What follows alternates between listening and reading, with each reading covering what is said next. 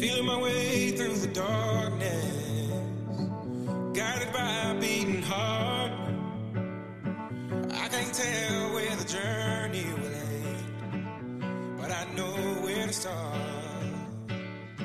They tell me I'm too young to understand. They say I'm caught up in a dream. Well, life will pass me by if I don't open up my eyes. So that's fine by me. So wake me up Welcome, everyone. This is Sasha in Moving Mountains. Joining us today is professional speaker and coach Diana Acuna, who will help us explore emotional intelligence and the practical tools and techniques we can exercise to improve our emotional intelligence. Diana is a strategic senior level professional with a proven record in overseeing multiple initiatives simultaneously, maintaining composure, and demonstrating flexibility and professionalism under pressure. She has the ability to communicate with internal and external stakeholders, growing the organizational reach, and enhancing the position of the organization while increasing their profitability. It's important to understand how we can improve our emotional intelligence by embracing a common life lesson. Get comfortable with being uncomfortable. Audiences are welcome to learn more about Diana by visiting dianatalks.com. Hi, Diana. Welcome to Moving Mountains. Hi, Sasha. Thank you for having me. So, you're a professional speaker, coach, and the founder of Diana Talk. Would you be kind in sharing your early on personal journey that introduced you to the realm of emotions, understanding what they are, and how to leverage off to live your best life? Yes, I would love to. Uh, so, I've been speaking in the corporate world for a while at conferences, at my own company events, and when I really started thinking about what I want to do for for Diana and what I'm personally really interested in, I've really always enjoyed the whole exercise of of speaking and and talking and interacting with people, and I like the whole process of researching and preparing and then delivering a presentation and hopefully delivering something that resonates and is engaging and then in my instance inspires them to to take action. And so for me when i started really thinking about what would i want to talk on outside of what i've done in, in software for 20 years for me personally something that i've been really passionate about is is emotions. And really getting comfortable with being uncomfortable and getting more in touch with your emotions. So my early journey or or my story I guess is that in my early childhood I lost my father to suicide. And in in those early times my mother was very unequipped as most probably anyone would be to deal with a loss and a tragedy like that. And so I found a lot of my childhood and adolescence was in a place where emotions were something that was sort of unwelcome or discouraged. And as a result of that, over time, one of the coping mechanisms I used was I shut down and I avoided the expression of emotions or feeling emotions. And fast forward into being a young lady, I thought that I could live the rest of my life as a robot and, you know, without feeling all of the emotions that there are to feel in life, which as all of us really know, that is very limiting and, and not it doesn't serve us very well. So I've I've done a lot of work personally uh, and professionally to to lean in and embrace emotions and the good ones, the ones that make us feel great, and the ones that make us feel a little bit out of control.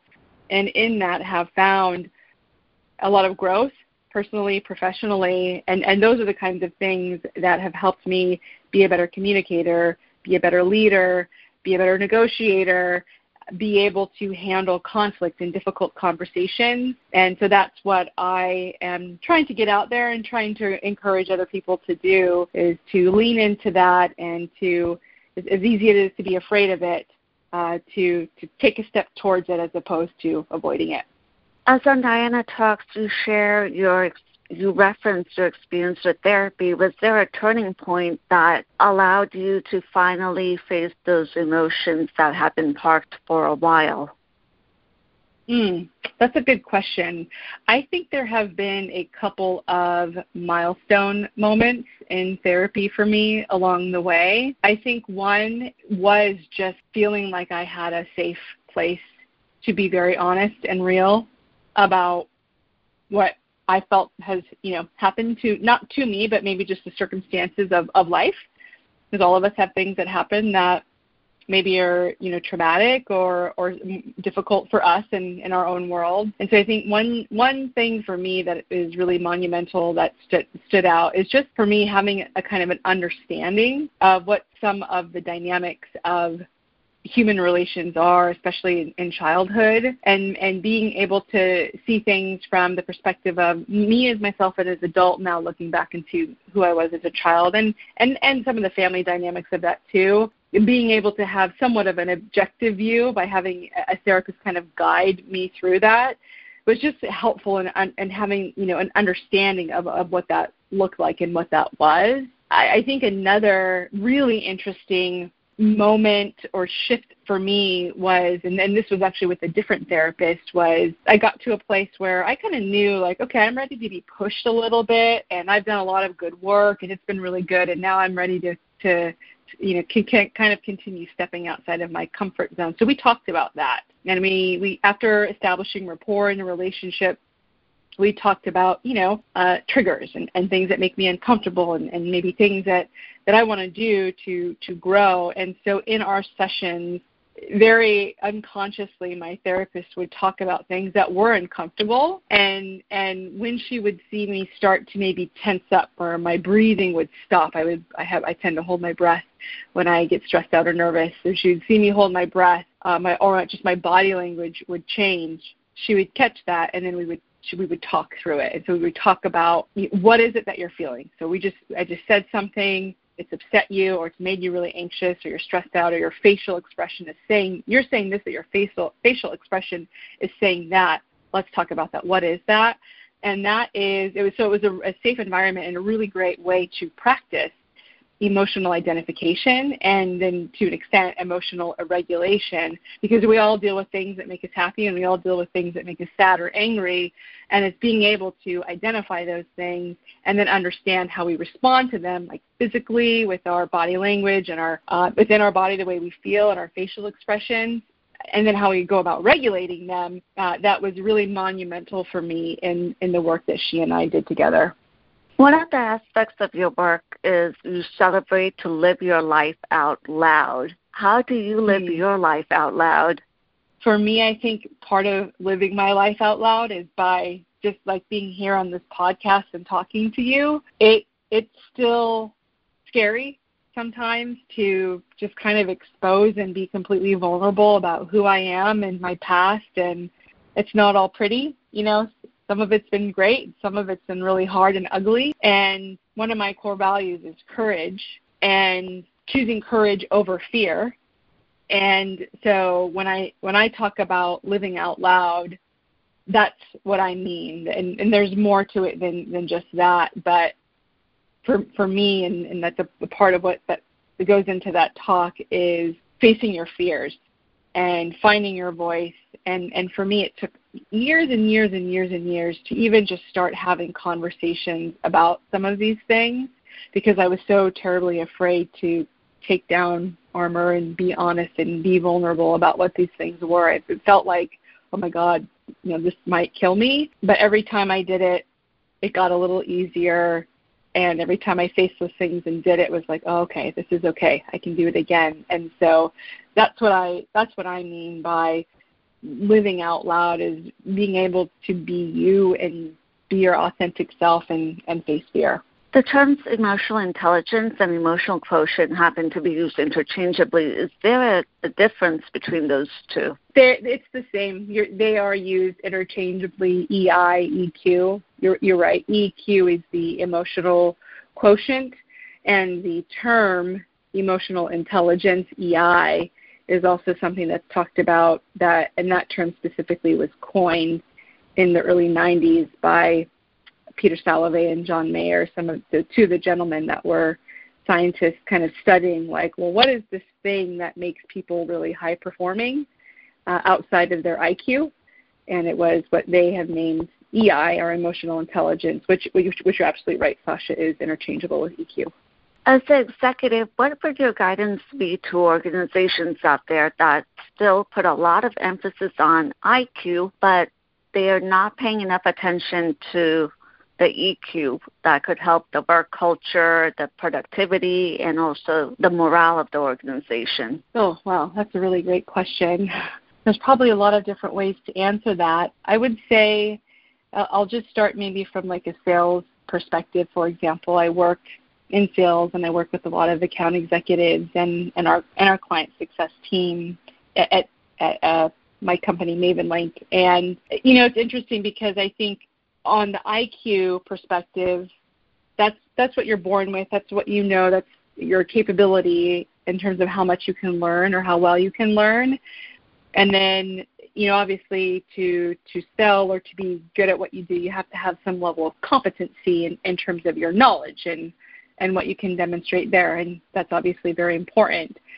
But the other aspect of selling or being in HR and working with people or being a manager is also the human element of it and being able to relate to people and have empathy and understand what they're going through. And that's where some of these soft skills come into play and what you know emotional intelligence is is being able to really hear someone and make them feel valid um, have empathy or demonstrate empathy. And and the way that you communicate can be a skill too in terms of how you navigate a conversation. I t- kind of touched on negotiation earlier. That also can be something that you, you use in your wheelhouse in terms of how you negotiate with people.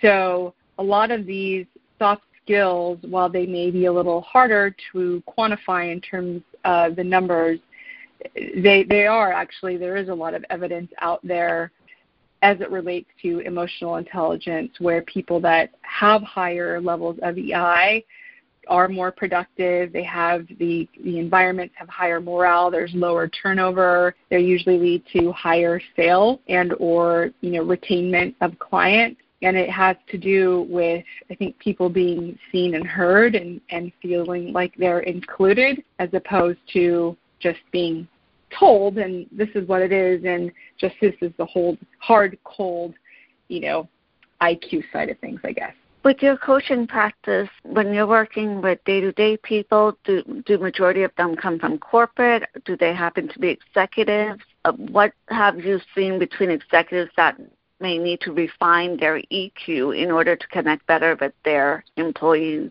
Oh, that's a that's a hard question. I'm I'm lucky as of late. A lot of the people I work with and have interacted with are very open and I, I feel like in general, at least in, in maybe the circles that I'm a part of right now and in my network, people are talking about this and are open. I feel like more open to it than ever before, at least in, in the years that I've been working. A lot of the people that I work with in terms of the work that I do with, with speaking and coaching are younger in their career, more mid-level manager, maybe individual contributor. And yet I would say with with some of the executive level people that I've interacted with, I I don't know if I can answer that question accurately right now without just kind of making an assumption because most of the people I've interacted with as of late have been open to this idea and, and wanting to do work in that area. So it, it's hard for me to answer it without you know kind of making an assumption as to somebody in that position who might might be resistant to it how how they might how they might react to it. I could guess, and I could probably give you some answers, but. No, that's understandable. Thank you for sharing. You've had your successes with promotions in your career path, and of course, acquiring success outside of us can come easier than for those that need to look within and engage in self development. Do you have any rituals that you adhere to, whether they're daily or you revisit them as you need as a toolbox to make sure the best Diana shines every day? Mm. Routine is something that I find really helpful, and, and a part of that routine for me is exercise. And I I believe in meditation. I could be better and more consistent at it. But it's so it's something I practice and I try and practice consistently, and admittedly, could be better at. But but those things I find to be very grounding in terms of whenever I stop doing them, I can tell. I can feel a difference. So those two things are kind of always at my core. And and then something else that I find too, like I I've pretty much been in and out of therapy for the last decade, and sometimes I go more frequently than other times, just depending on where I'm at in, in life and, and circumstances. But I have found over the years that it's good for me personally to have a therapist in general that I've established a relationship with that if I get to a place where I feel like I could use some help and you know talking to to somebody to navigate something and get some a different you know perspective or opinion or whatnot that that's helpful for me to have that kind of sounding board to discuss things with. And then the last thing I would say is I get a lot of inspiration and kind of soul feeding from books and podcasts. So I I like starting out my morning with something that kind of feeds me in terms of my growth and and things that I feel are really important. So in the morning, I'm usually either listening to some book on Audible or a podcast that is of this kind of nature that I found that I find to be opportunities for me to continue to grow, learn things, look at things differently. Uh, and a lot of it, you know, I find is consistent and complementary to what I'm talking about and, and my journey and what I'm interested in. So I find it a lot of times also to be healing in a way too. Given the mindful choices that you're making and they're bringing mm-hmm. new blessings into your path, is there anything that you had resisted in the past and finally you've embraced it? Oh, oh yes. I think one thing I've been struggling with throughout this journey of kind of putting myself out there, deciding that this is something that I want to do and talk about.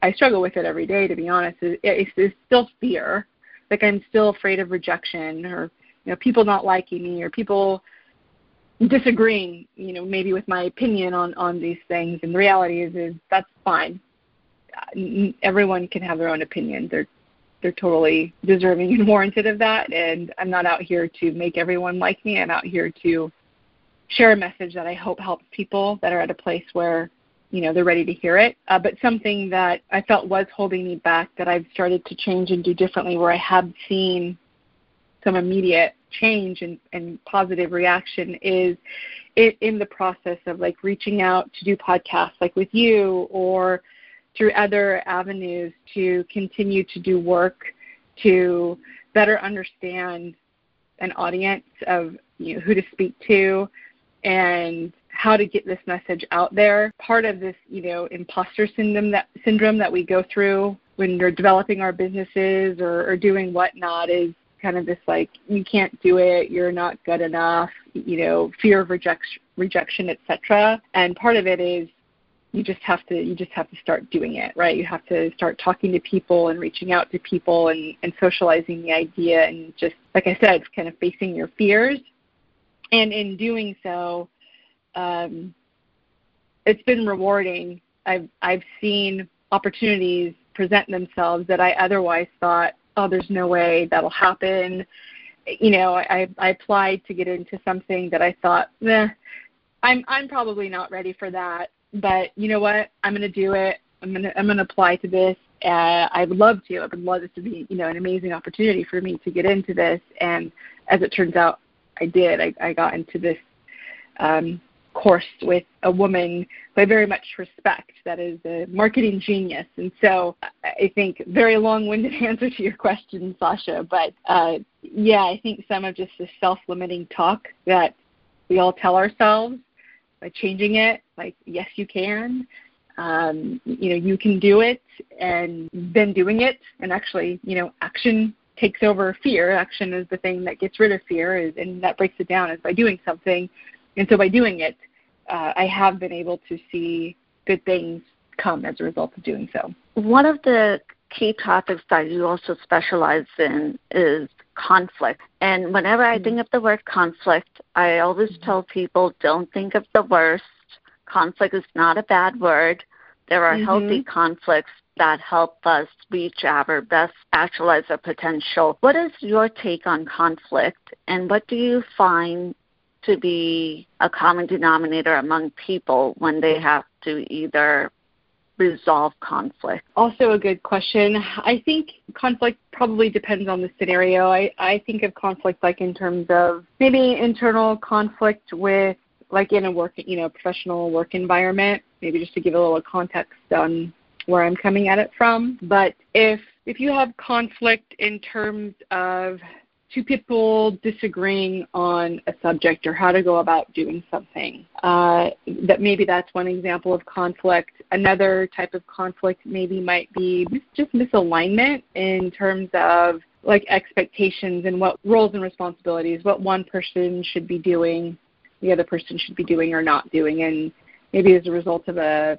misalignment in expectations or understanding that creates conflict. And so for me, conflict is like th- there is there's tension, there's misunderstanding or, or misalignment, and so you know two parties are you know in conflict with each other in terms of whatever that particular scenario or, dy- or dynamic is. For me, what I found to be helpful with addressing conflict, because I think a lot of us are inclined to avoid it and go talk to somebody else about it because we think if we just vent about it, you know, oh, it's fine, it'll be over, and then we'll move on. And in reality, a simple conversation of just trying to understand what is the what is the circumstances, what are we both mutually trying to accomplish here, and how do we get that out on the table and then move forward together. Easier said than done sometimes, but is it's very simplest, purest fashion. All you need to do to resolve conflict. And I think a part of it too building on it is kind of how you approach it in terms of you know wanting to understand from the other person's perspective having an openness to really hear what the other person has to say even if it hurts your feelings and then having a desire to you know mutually move forward together uh, and sometimes also having an understanding that the other person may be at a different place than you are and or maybe less open in terms of, of that than you are. So I think part of it is, you know, just being sensitive to that as well. So but I've I've found that just trying to be can trying to be candid and respectful and speak in facts uh, is a really good way to talk about conflict and also try and talk about you know the, the positive outcome that you're hoping to achieve. For individuals out there listening, how can they gauge where they are on the emotional intelligence spectrum at the moment, and how can they go about refining their EQ?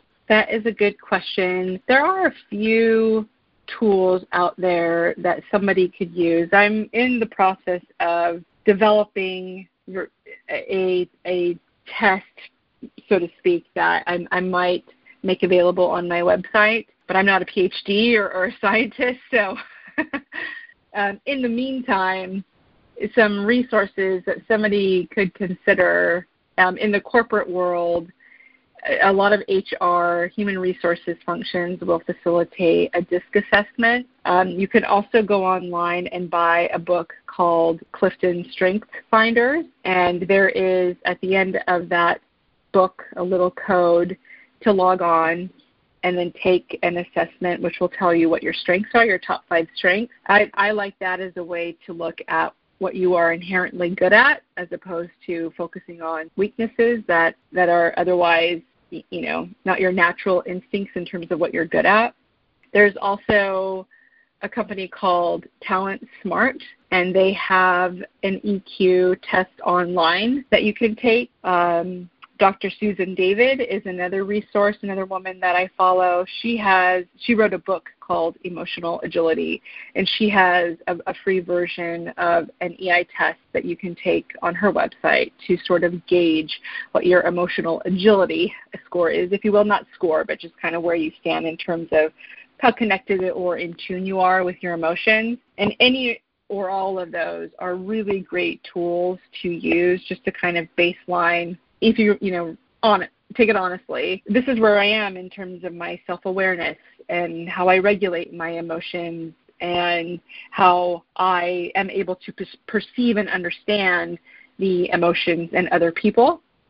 And I think any and all of those are a good way to start evaluating and, and maybe having more self awareness of, of your own um, EI or emotional intelligence range, and, then you know take take the conversation from there. And quickly touching upon the fact that you're also an entrepreneur, what was one thing that you discovered about yourself in the process of embracing entrepreneurship?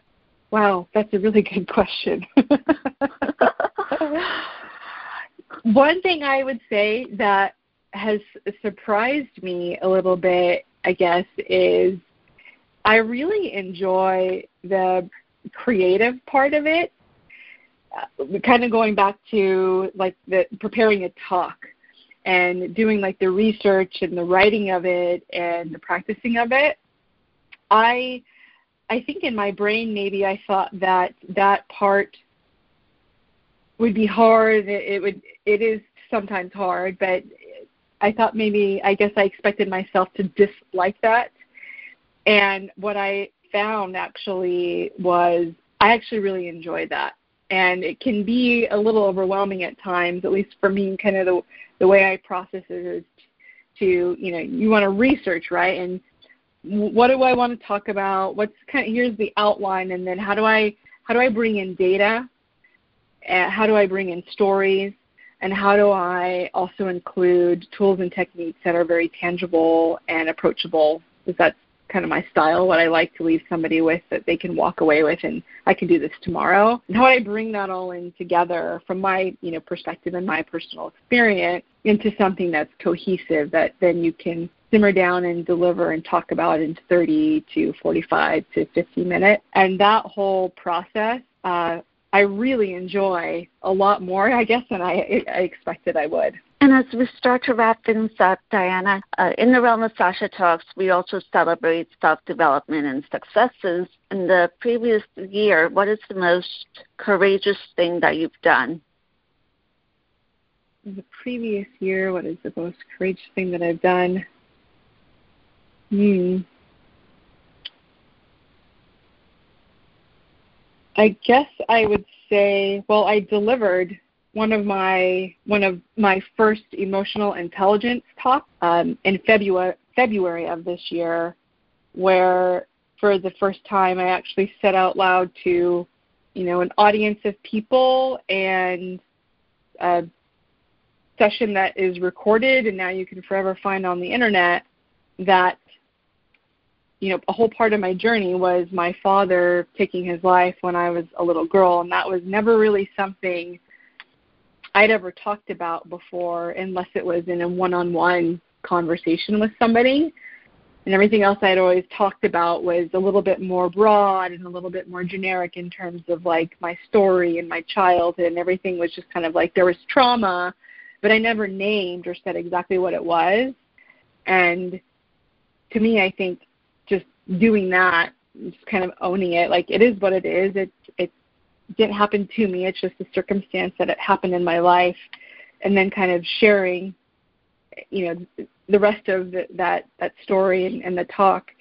Um, I got a really good reaction from the attendees uh, on that in that event, and I think for me personally, it was really validating going back to that whole fear thing, right, and facing your fear, um, to ju- to do it and to know it's okay to do it, and kind of you know reinvigorated me to to continue doing what I'm doing. Diana, that is very courageous of you. I respect you for sharing that part with your live audience and the virtual audiences. Thank you. And are there any new projects coming out or events that people should look forward to? Oh, it's a good question. There is a potential I might be speaking at an event in August. I'm still waiting to get confirmation on if I'm confirmed and what the dates are.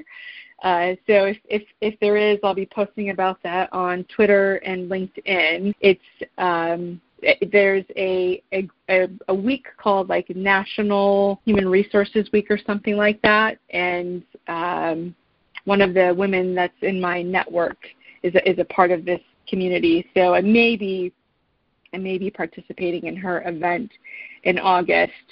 And I, in parallel to some coaching that I'm doing and and then looking for additional conferences as the world comes back up to hopefully start traveling again. I'm also doubling down on on me and my my message and my audience. So I'm I'm taking some time over the next three months actually to kind of fine tune and, and revisit that and try and hone in on that and and and you know just keep making it better and and hopefully find you know more more things that resonate with people that can get this message out further. So that's pretty much what's on deck for me most likely for the rest of the year. You're welcome to let audiences know where they can find you. Oh, thank you for that. And you can find me my website, which is dianatalks.com. And my LinkedIn profile is pretty easy. It's LinkedIn forward slash in forward slash Diana Acuna. And then I am also on Twitter at Diana Talks with a little underscore after the, the S Talks. Diana, thank you for sharing your wisdom on moving mountains. Thank you for having me, Sasha. It was a pleasure speaking with you.